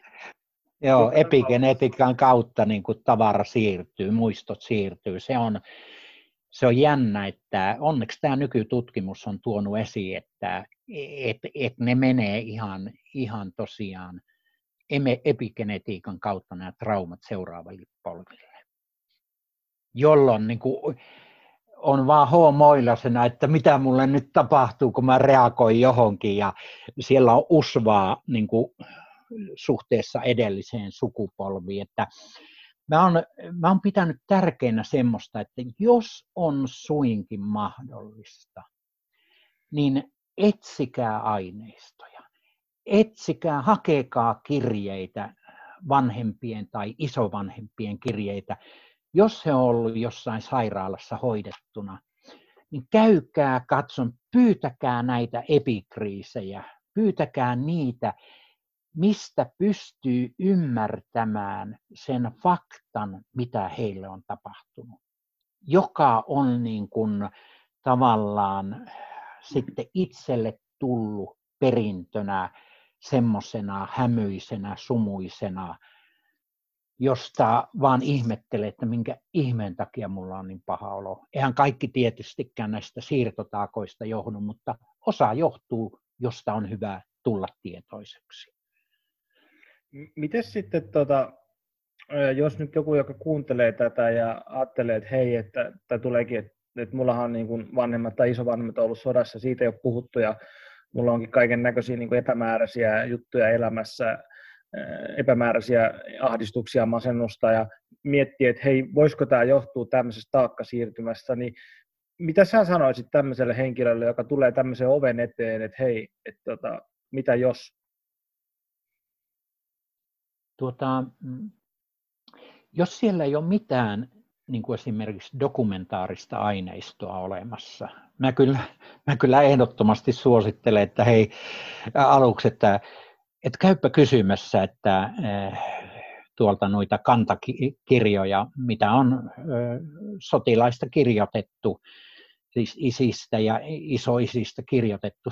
Sieltä on aineistot, jotka saa ihan virallisesti itselle, itselle tuota, jos on jonkun, jonkun tuota, tämmöinen perillinen olemassa, että, että tietoa löytyy. Mutta sitten se asia, mikä, mikä on, niin mehän kannamme sitä historiaa. Ja nyt, nyt kun sä toit esiin tuon perhekonstellaation, niin mikä sen selkeämpi työkalu, jos siellä on paljon sumua ja hämyä, niin, niin äh, äh, voiko sä pikkusen valottaa, että mitä sillä perhekonstellaatiolla on, niin kuin, mitkä mä, mä olen osallistunut myös siihen, mutta sä oot enempi tehnyt sitä, niin mitkä sillä on mahdollisuus semmoisissa sumuisissa tilanteissa, joissa vaan niin kuin miettii, että mistähän tämä oikein tulee. Mitä sä ajattelet? No siis jos nyt ihan niin kuin, että mitä perhekonstellaatio on, niin perhekonstellaatio ei ole siis terapia siinä, että, että meillä on terapeutti, joka tehdään terapiaa, vaan tämä on tämmöinen niin itsetutkimusmenetelmä, mitä tehdään kyllä ryhmissä ja on ohjaajan, ohjaajan avulla. Ja tota, perhekonstellaatio yksi hankalimmista asioista on se, että sen määrittely, että mitä se käytännössä on. Se on niin itsetutkimusmenetelmä, jossa, johon mennään sen takia, jos kiinnostaa tutkia omaa historiaa, ja mitä me voidaan siinä tutkia, me voidaan tutkia sitä, että mikä on meidän suhde ollut omiin vanhempiin, suhde omiin isovanhempiin ja ehkä jopa siihen seuraavaan sukupolveen. Ja nämä harjoitukset, mitä siinä tehdään, on, on samantyyppisiä kuin psykodraamassa, mutta eli tarkoittaa sitä, että, että me otetaan edustajia meidän perheen jäsenille ja se, että jos haluaa tämmöistä työskentelyä tehdä, niin se vaatii sitä myöskin, että, että me, että me tota, ollaan valmiit kertomaan jotain omasta tarinastamme muille ryhmiläisille. Että nämä on tietysti ruotettavia ryhmiä semmoisia, että, että vaatii, että tietyllä tavalla tuo itsensä siihen peliin ja kertoo, että hei, mulla on ollut tämmöinen ja tämmöinen ja tahtoisin ehkä työskennellä tämän kanssa. Ja sitten me otetaan ryhmästä tai ohjaajan kanssa, valitaan ryhmästä tiettyjä ihmisiä esittämään sun vanhempia, sun isovanhempia, ehkä sukulaisia, ehkä jotain sota, sota jotain suhtetta omaan niin kuin vaikka Suomeen ja tämän tyyppistä. Ja sitten me katsotaan, kun jätetään tämä tila auki ja katsotaan, miten ne ihmiset rupeaa reagoimaan. Vaikka he ei niin kuin sinänsä tiedä mitään sun historiasta, niin silti jännällä tavalla se näytelmä jotenkin alkaa vaan niin kuin sy- niin kuin syntymään siitä, ja ne tarinat ja ne suhteet tulee esille, ja tietysti sitten niitä ruvetaan sanottamaan ohjaajan avulla, ja tämä tietysti, en tiedä, hehkutanko turhaa, mutta et, et, vaikka mä oon nyt tässä ehkä 15 vuotta enemmän ja vähemmän työskennellyt itteni ja mieleni ja kehoni kanssa, niin mikään menetelmä ei ole vaikuttanut niin voimakkaasti muuhun kuin se. Niin kuin, ihan niin kuin kymmenen kertaa enemmän kuin yhtään mikä, mikä niin kuin muu meditaatio, jooga, kehoterapia, hoidot, siis niin, kuin niin jotain uskomattomia niin kuin vapautuksia jostain, niin kuin, ei niin kuin vaan edes mun omista taakoista, vaan niin kuin Suomen niin kuin kollektiivisesti kantavista sotatraumoista, miten niin kuin, tulee vaan niin kuin kyyneleet silmään, kun katsoo sitä, että kun siinä on rivissä miehiä, ne katsoo toisia miehiä, jotka makaa maassa. Ja sitä vaan se, siis tästä surun määrää niistä veljistä, niistä niin kuin mm. isistä ja pojista, ketkä on siinä kuolleena, sitten me vaan katsotaan sitä, sitten vaan niin kuin, mua nytkin alkaa niin kuin itkettää, kun mä muistan niitä hetkiä siitä, ilman että mä en ole itse ollut siinä, mä vaan katon sitä draamaa, mikä ilmenee niin kuin näytelmän lailla mun silmieni edessä, miten se vapauttaa mun niin kuin jotain mun sydämestä, niin se on niin kuin ihan jotain uskomatonta. Ja sitten tietysti niin kuin jokaisen henkilöhistoriasta pystyy, niin kuin, että jos on ollut traumatisoituneita tai traumaattisia kokemuksia, on kuolemaa perheessä, mitä vaan, jne, jne, niin kaikkia voi niin kuin työstää. Mutta et se, että se, se kollektiivisten niin kuin, traumojen työstely, se on niin kuin, ihan niin kuin, uskomattoman niin kuin, voimakasta. Et, et jos vaan, niin kuin, kun tämä nyt sitten koronajutut helpottaa ja on mitä mahdollisuus työskennellä perhekonstellaation metodeina, niin kannattaa katsoa, Facebookissa on systeeminen konstellaatiokanava, missä niitä mainostetaan ja Suomessa, kun googlaa vaan, niin löytyy, löytyy ketä tekijöitä. Mä en itse, itse en ole ohjaaja, että mä opis, opiskelen siellä sitä vasta, mutta et, tota, et se, se nyt Joo. tällä ensimmäiseksi, mikä tulee mieleen. Joo, kiva kun kerroit. Sä kun, sä kun eh, kuvasit sitä, niitä miehiä, täällä semmoinen vaste alkoi, että et, et, et, niin kuin, liikutuin siitä, kun mä pystyin niin kuin, aistimaan jotenkin sen. Ja kun, kun mä ajattelen sitä, miten mieletön määrä surua on suomalaisilla jäänyt käsittelemättä, ihan tolkuton määrä jotenkin padottuja kyyneleitä, niin tuota, ne on semmoisia asioita, mitä, mitä mä itse henkilökohtaisesti on, on paljon, paljon pohtinut sitä, että, että miten sais, sais sen, sen purkautuun, sen, sen surun, miten sais sen sanoitettua, miten sais sen kuvitettua. Ja, ja nimenomaan eh, tämä kollektiivisen surun eh, käsittely ja tunteminen, niin kun, että se tuntuu minussa, niin esimerkiksi tämmöinen runo, joka syntyi, syntyi juuri sille henkilölle, joka kirjoitti tämmöisen kuin siirtotaakat, Pirkko Siltala, psykoanalyytikko, niin tähän, tähän kytkeytyy ää, kaikki se kokemus, mitä mä oon tästä surusta kokenut.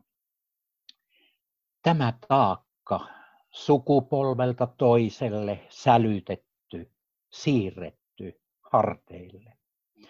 Kuka jaksaa kantaa isiensä kodittomuutta? Tunteiden evakot vielä etsivät poltettuja ikoneita. Sielunsa savuavat rauniot he juovat muistonsa unohdukseen. Missä tangossa liehuisi vapauden lippu? Kuka kertoisi sodan päättyneen, jos sukupolvia sitten? Lapsi katsoo ihmeissään isänsä syviin uurteisiin, elämän painamiin huolten jälkiin. Antakaa meille sanoja kertoa. Tuokaa sivellin maalata kaikki se tuska. Lahjoittakaa surun sävelet. Itkua tämä ja menneet polvet ovat sieluihinsa kätkeneet. Tulkaa kyyneleet. Virratkaa tämä kuiva erämaa puutarhaksi. Ja kaikki unelmien linnut, laulakaa, rakentakaa pesänne meidän vihreille oksille.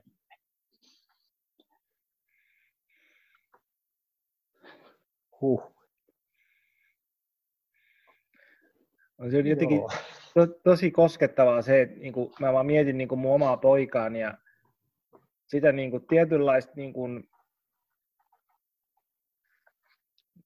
mä en tiedä onko se oikea sana, mutta niin kuin, puhtautta, mitä mä niin kuin hänen silmissään näen, kun hän katsoo mua.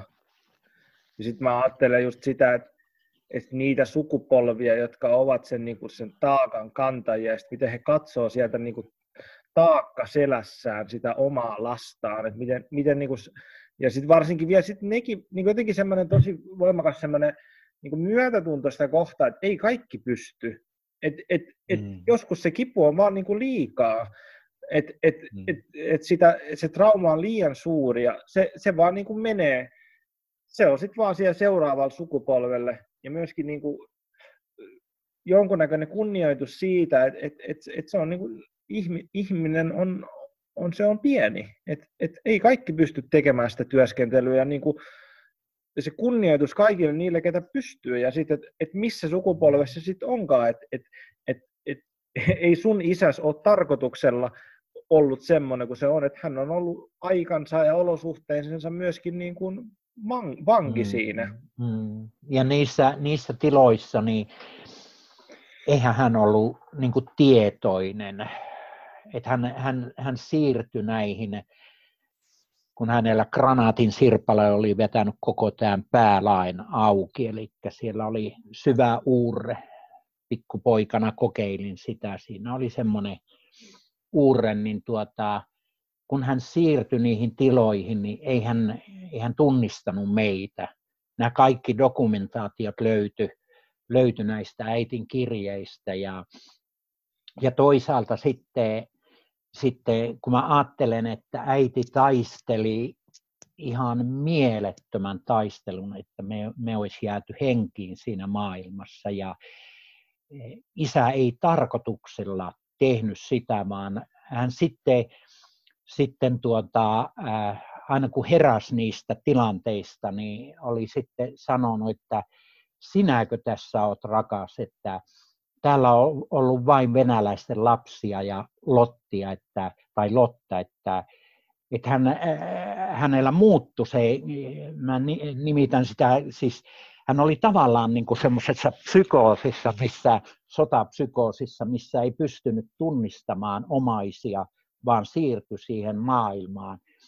Ja kun mä ajattelen, että, että se mitä tapahtui sitten, sitten niissä tilanteissa, että, että mun, mun onni on ollut siinä, että isä ei ole ollut semmoinen, semmoinen tuota, äidin suhteen, että hän ei ole lyönyt äitiä. Hän on, hän on vaan ihan mielettömästi raivonnut ja hakannut seiniä ja välillä hypännyt ikkunoista läpi, kun nähnyt, että vihollinen hyökkää siellä. Ja, ja, tuota, ja sitten, sitten on myös, tuota, koska hän addiktoitu lääkkeisiin, eli hän käytti valtavia määriä särkylääkkeitä, siihen jatkuvaan pääkipuun plus siihen, että, että jotenkin pystyi tulemaan elämässä toimeen, niin, tuota, niin äiti joutui sitten olemaan siinä tavallaan suojelemaan meitä lapsia ja sitten joutui myös ihan oman elämän äärirajalla toimimaan. Ja, ja niissä kirjeissä, mitä äiti on kirjoittanut sairaalaan, sairaalaa, että nyt pitää Tauno Kärkkäinen saada hoitoon, niin niissä selvästi tulee esiin se, että äiti tajus, että me traumatisoidutaan. Että äiti selvästi tajus sen, että hei tämmöisessä tilanteessa ää, lapsille jää vaurioita. Ja, ja tuota, sen takia ne mulle oli, oli ihan ratkaisevan tärkeitä ne ne faktakertomukset siitä todellisuudesta. Että se ei ole mitään semmoista, että mä, mä nyt luulen, niin kuin joku sanoi, että no sulla on, eihän sulla ollut niin kuin mitään, mutta kun on niin kuin fakta todellisuutta, sieltä kirjattua todellisuutta, niin se antoi niin kuin myös semmoisen, semmoisen, tiedätkö, semmoisen selkänojan, että hei, mä ihan oikeasti nämä tunteet on mitkä on totta, että mä en kuvittele. tuota, Mutta sitten se, mikä mulla, mulla oli tuota, todellinen vaara, oli se, mihinkä mä sorruinkin, että mä, mä jäin vuosikausiin, vuosikymmeniin jäin siihen traumaan. Kato, kun siihen aikaan, kun, kun tuota, mulla alkoi avautua nämä, niin silloin oli tätä hyvin Freudivoittosta, että, että siellä on vaan niin kuin, pitää kaivaa sitä paskaa niin syvälle, että se löytyy niin kuin pohjakallio sieltä ja, ja tuota, no sitähän löytyy niin paljon, kun sitä kaivaa. Nyt vasta sitten myöhemmin on, ymmärtänyt sen, että hei, meillä on erilaisia työskentelytapoja. Että nykyään mä ajattelen näin, että, että on tärkeää tulla tietoiseksi menneisyydestä ja Toinen asia, että on tärkeä tuntea, antaa tuntua. Tunteet on tuntemista varten, eikä purkittamista, eikä pakenemista varten. Antaa tuntua ja sitten sen, että kun on tietoinen, minkälainen ohjelmisto mun tänne päähän tai sydämeen tai missä se nyt on se meidän apparaatti, niin tuota on luotu, niin että mä voin formatoida sen emolevyn ja äänittää uudelleen. Tällä hetkellä mä oon tosi innoissaan siitä, että se on mahdollista. Mutta että jos, jos mulla olisi tänä päivänä nyt semmoiset työkalut käytettävissä, kun 30 vuotta sitten eh, sukelsin siihen, niin tiedätkö, että huomattavasti vähemmällä määrällä ahistusta. Olisin, täytyy sanoa, että, että tänä päivänä ihmiset, jotka tulee tietoiseksi näistä traumoista, niin meillä on pilvin pimein olemassa erilaisia työkaluja erilaisille tyypeille. että on kehomielityöskentelyjä, on vaikka mitä työskentelytapoja, millä voidaan saada se trauma purkautuu. Purkautumisessa numero yksi tärkein on suru. Siis se, se, se kokemus turvattomuudesta, vaille jäämisestä, mitä sanoja sitä on, johon liittyy tämä suru, se on ehdottomasti tärkein ja e-, eheyttävin. Mä, mä omassa elämässä mun mun, mun, mulla tapahtui suuria muutoksia siinä, kun mä sain tästä surusta kiinni. Mä täytyy sanoa, että mä itkin ja itkin ja itkin ja sitten totesin, että hei, nyt se virtaa, antaa virrata, että tervetuloa vaan suru, että anna käydä läpi. Ja se oli, se oli itselle merkittävä, tosi merkittävä. Ja olisiko se vielä, niin kuin, jos niin kuin traumaa, että ajattelee, että jos joku joku lähtee työskentelemään tämän kanssa, niin et vielä niin kuin ennen sitä suruakin on, täytyy olla turvaa. Et niin kuin täytyy joo, olla kyllä, kyllä. Turvallinen joo. ympäristö, turvalliset tekniikat, turvallinen auttaja, terapeutti, kyllä. yhteisö, mikä ikinä se onkaan. Että et meillä on ensiksi se turva, että jossa me voidaan sit löytää se korvaava kokemus ja jossa on mahdollisuus kokea niitä tunteita, mitä silloin sitten systeemi ei pystynyt niin händläämään. Joo, juuri näin. Ja, ja äh, mulla välillä oli sitten niin, että kun ei oikein ollut sitä mistään semmoista turvaa, niin tavallaan, että mä työskentelin niin, että mä tein itse itselleni turvan. Et, et esimerkiksi mä käytin, niin kuin on näyttänyt niissä, niissä, niin mä käytin näitä, mihin, missä se pieni Paavo oli, jo, jonka mä voin, jolle mä voin antaa turvaa. Että mä kävin niin kuin semmoista dialogia tämmöisten pienten nuk, esimerkiksi nukkeen kanssa ja, ja työskentelin myös sitä kautta. Ja varsinkin silloin, jos ei ole, mutta terapia, jos on vaan mahdollista, niin terapiaväylähän on aivan ehdoton, mutta toinen hyvin tärkeä, minkä on kokenut, niin tuo esimerkiksi nämä Teemun, Teemun miesten viikonloput, niin onhan nämä niin herkkua semmoiselle turvan kokemisen mahdollisuudelle ja tulla nähdyksi ja kuulluksi ja vastaanotetuksi. Ja nimenomaan tämä vertaiskokemus, että, että haavojen kautta me voidaan ää, niin kuin ymmärtää toinen toistamme ja myös auttaa toinen toistamme.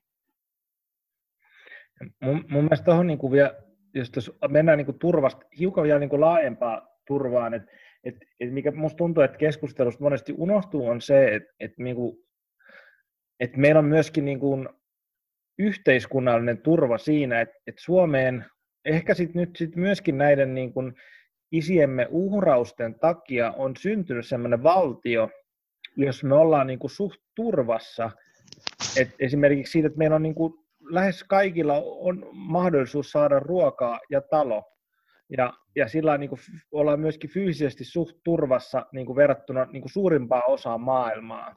Et se myöskin se me isiemme mm. ja myöskin äitiemme, äitiemme niin kuin, uhraus siitä sodasta on myöskin mahdollistanut sen sitten tällä niin kuin jälkeenkäin, että me ollaan semmoisessa ympäristössä, missä me voidaan esimerkiksi hakea terapiaa ja Suomen valtiot maksaa sen terapian vielä niin kuin, ja meillä on niin kuin mahdollisuus rakentaa tämmöisiä niin kuin juttuja, että meidän ei tarvitse kaikkea energiaa käyttää siihen selviytymiseen tai ruoan saamiseen tai johonkin, että meillä on myös mahdollisuus vähän niin kuin hengittää, koska ne edelliset sukupolvet on tehnyt sen työn, että se, niin kuin se kunnioitus myöskin sinne edellisten sukupolvien työlle ja uhraukselle, että me ollaan nyt semmoisessa tilanteessa, että, että me pystytään niin kuin käsittelemään näitä asioita. Juuri näin, juuri näin. Ja, ja silloin oikeastaan huom, huomasin,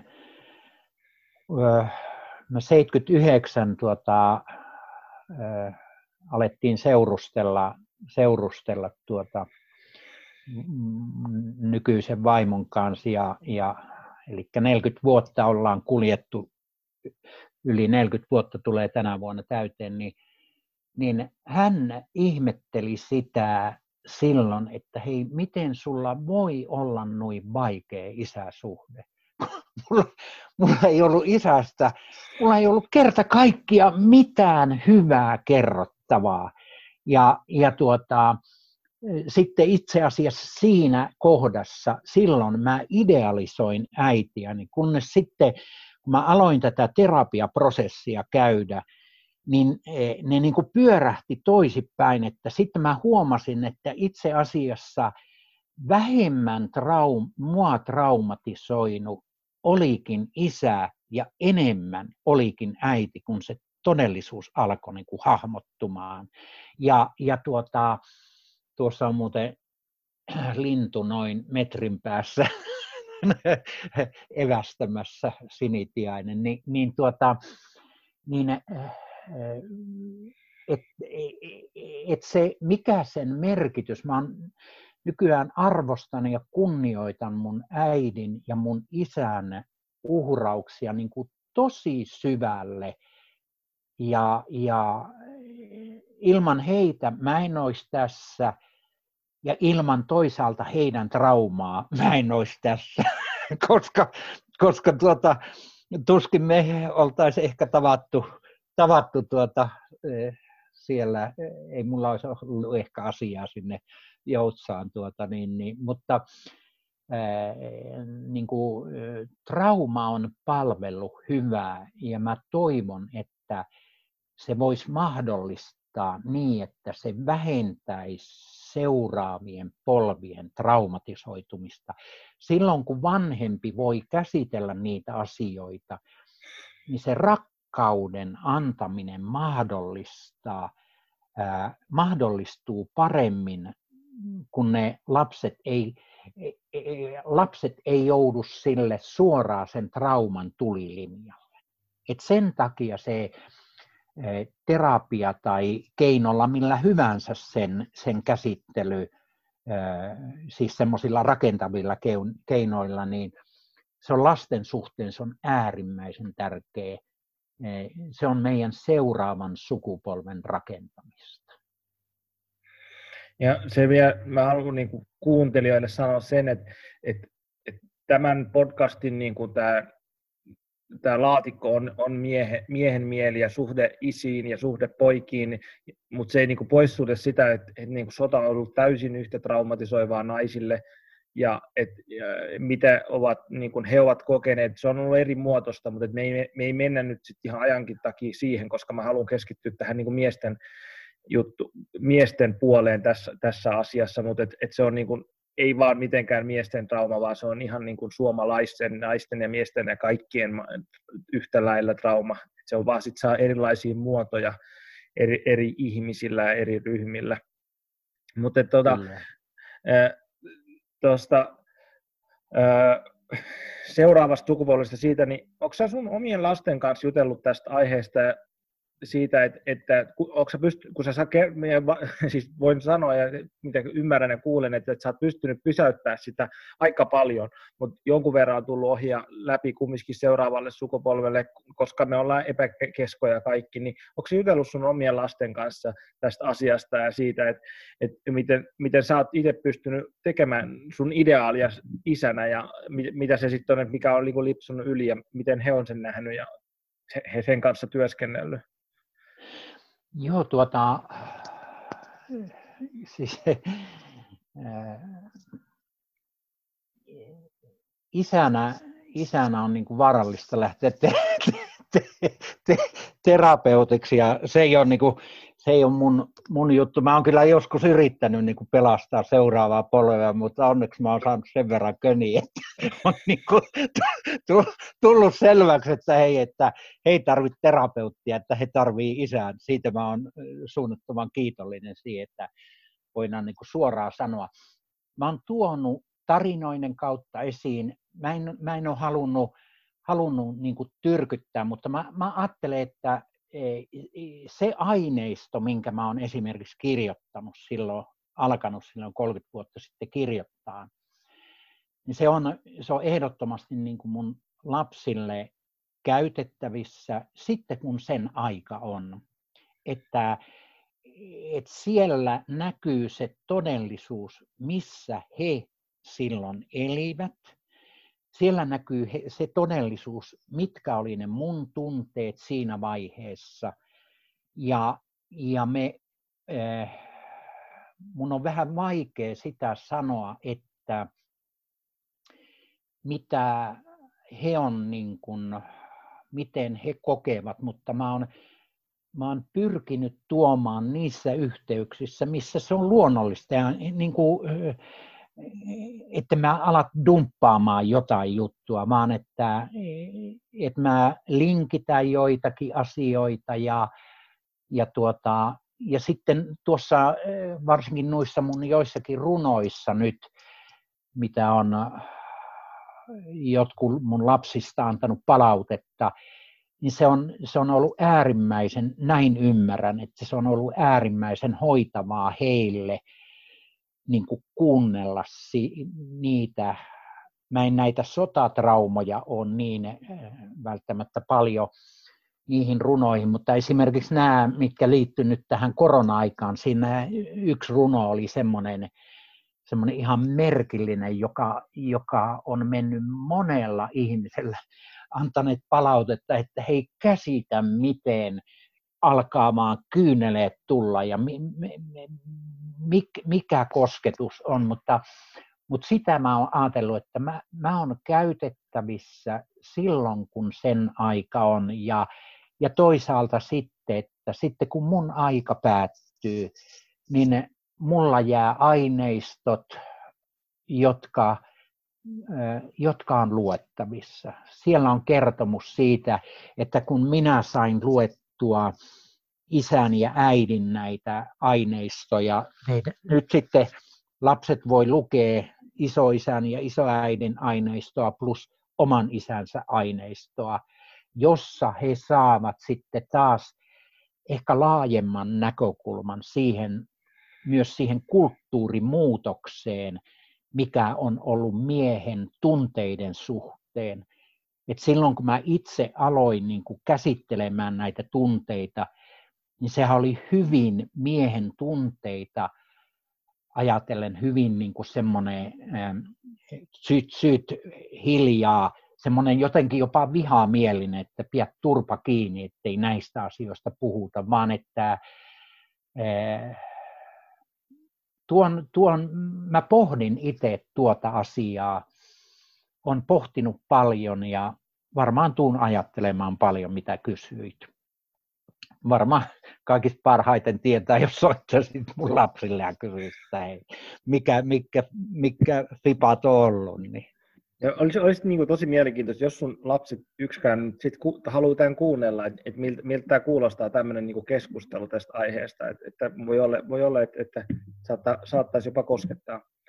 Mut hei, tuota... silloin, hei tuo, tuohon vielä sen verran, että silloin kun tuo, tuo äh, Kaipaisen äh, Maija pyysi mua siihen Isien sotadokumenttisarjaan, niin silloinhan me käytiin tätä vuoropuhelua läpi ja se kuvaa, ää, kuvausryhmä myös kuvasi ää, mun vanhimman tyttären ää, tämmöisessä näyttelystä, kuvasi sitä ja siinä myös hahmotettiin tavallaan sitä sukupolvelta toiselle menevää. Mä, mä muistan sen dokumentin lopussa oli mun mun tämä vanhin lapsenlapsi pienenä näkyy siellä näyttelytilan ikkunassa. Se oli jotenkin hyvin koskettava kohta itselleni katsoa, että, että se, mä toivon näin, että se työ, minkä mä oon tehnyt,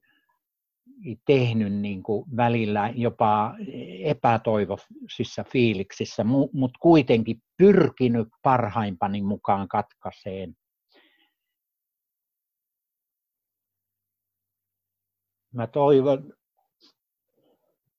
toivon että se niin kuin, sitten lapsen lapsilla ja, ja että se sotatrauma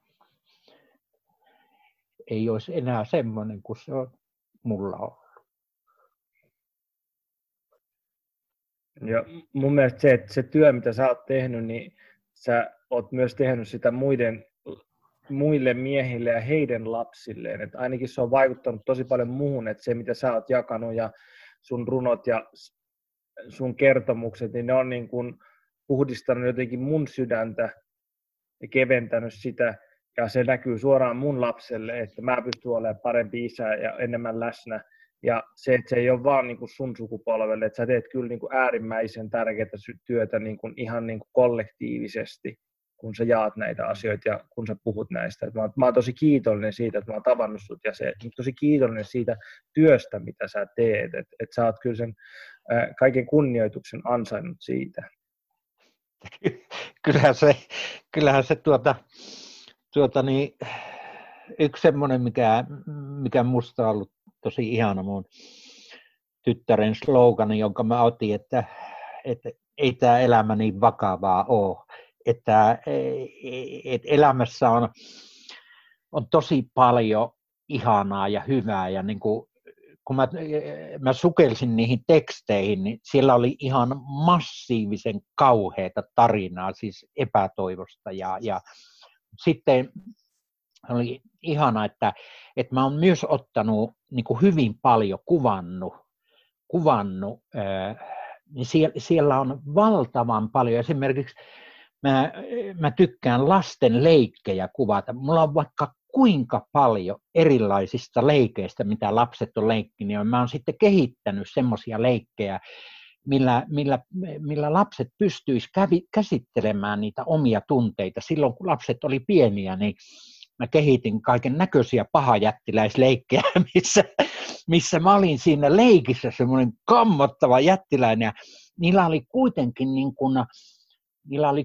kyky vaikuttaa siihen jättiläiseen että ne pystyvät vaikuttamaan siihen, että onko mä paha jättiläinen vai onko mä semmoinen pieni silitettävä kissa. Eli niillä oli autonomia siihen ja mä pohdin, mä silloin ajattelin, että hei, tämä on heureka.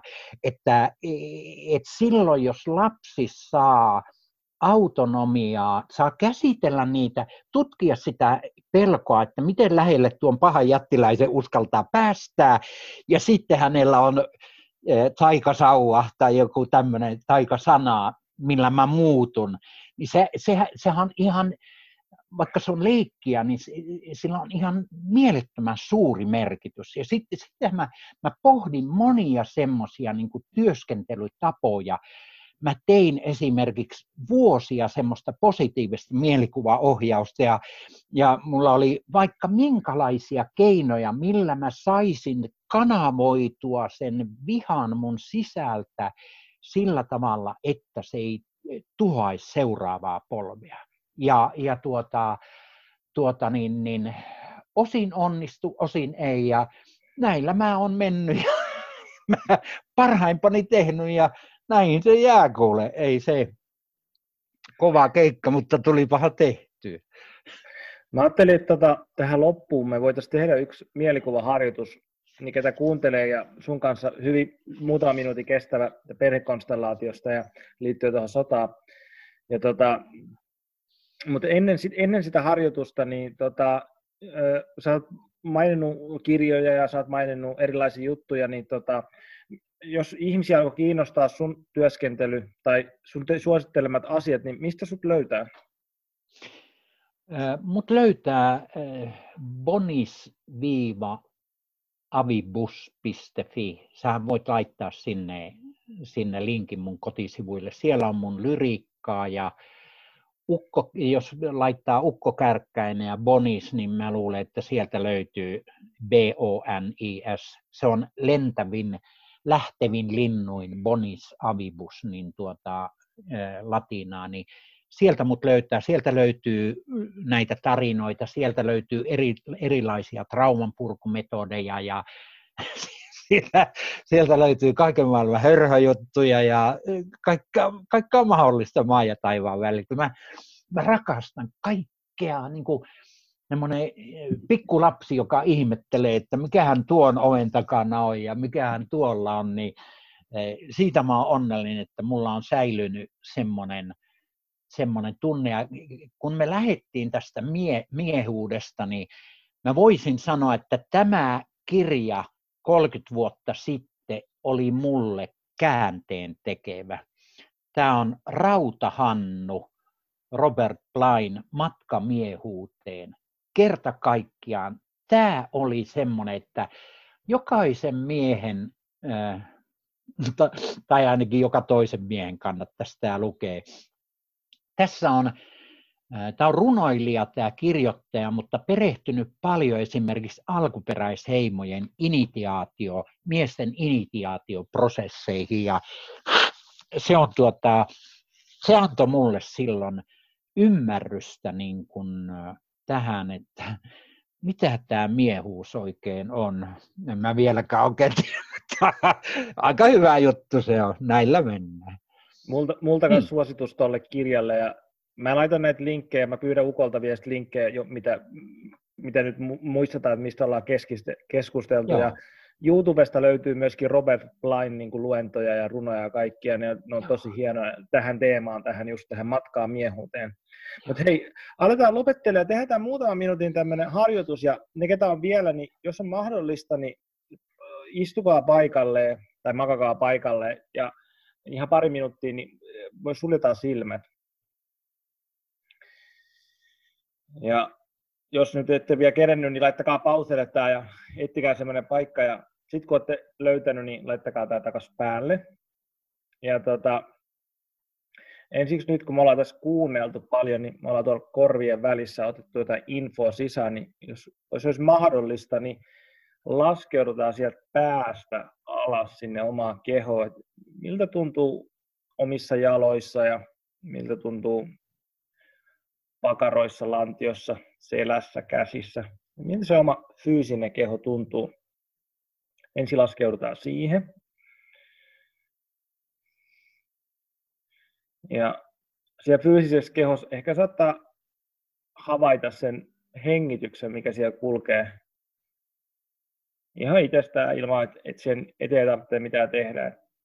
Keho liikuttaa ilmaa sisään ulos se on se elämä, mikä siellä liikkuu.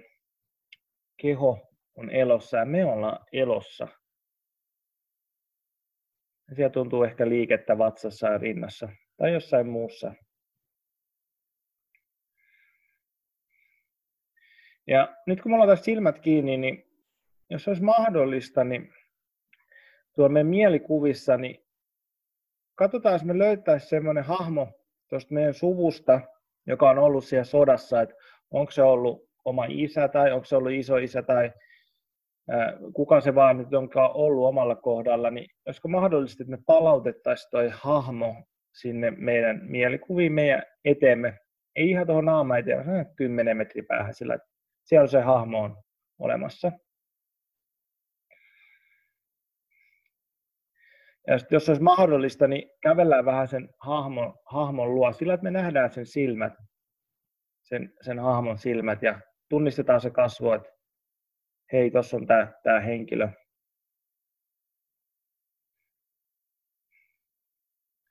Ja sitten kun me katsotaan sitä hahmoa, niin katsotaan, olisiko mahdollista siellä mielikuvissa sanoa tämmöinen lause sille hahmolle, että hänen etunimensä, mikä, mikä se etunimi onkaan, mä en nyt sano tässä, että isoisä, sanotte omassa mielessäni sen hänen etunimensä, että sanotte vaan, että isoisä, sota on ohi.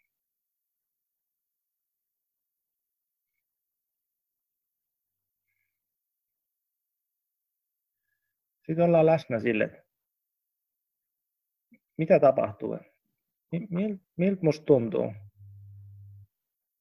suhteessa siihen ihmiseen ja reagoiko se mielikuva millään tavalla siihen?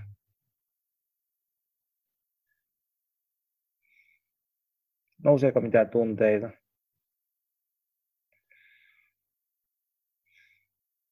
No jos tuntuu siltä vielä, niin voi sanoa uudestaan. Otatte vaikka mielikuvissa sitä ihmistä hartioista kiinni ja katsotte suoraan sen silmiä ja sanotte, että se etunimi ja sota on ohi.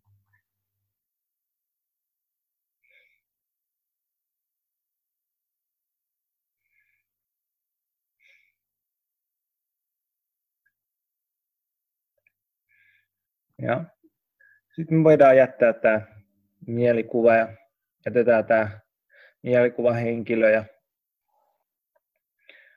voidaan palautua sinne takaisin omaan kehoon ja tuntee taas ne omat jalat, tuntee oma lantio, keskivartalo. Voi vähän ehkä rutistella sormia ja varpaita. Ja otetaan muutama kerran syvää sisähengitys. Taas tunnetaan, miten se oma keho on elossa. Ja sitten sieltä voi avata silmät.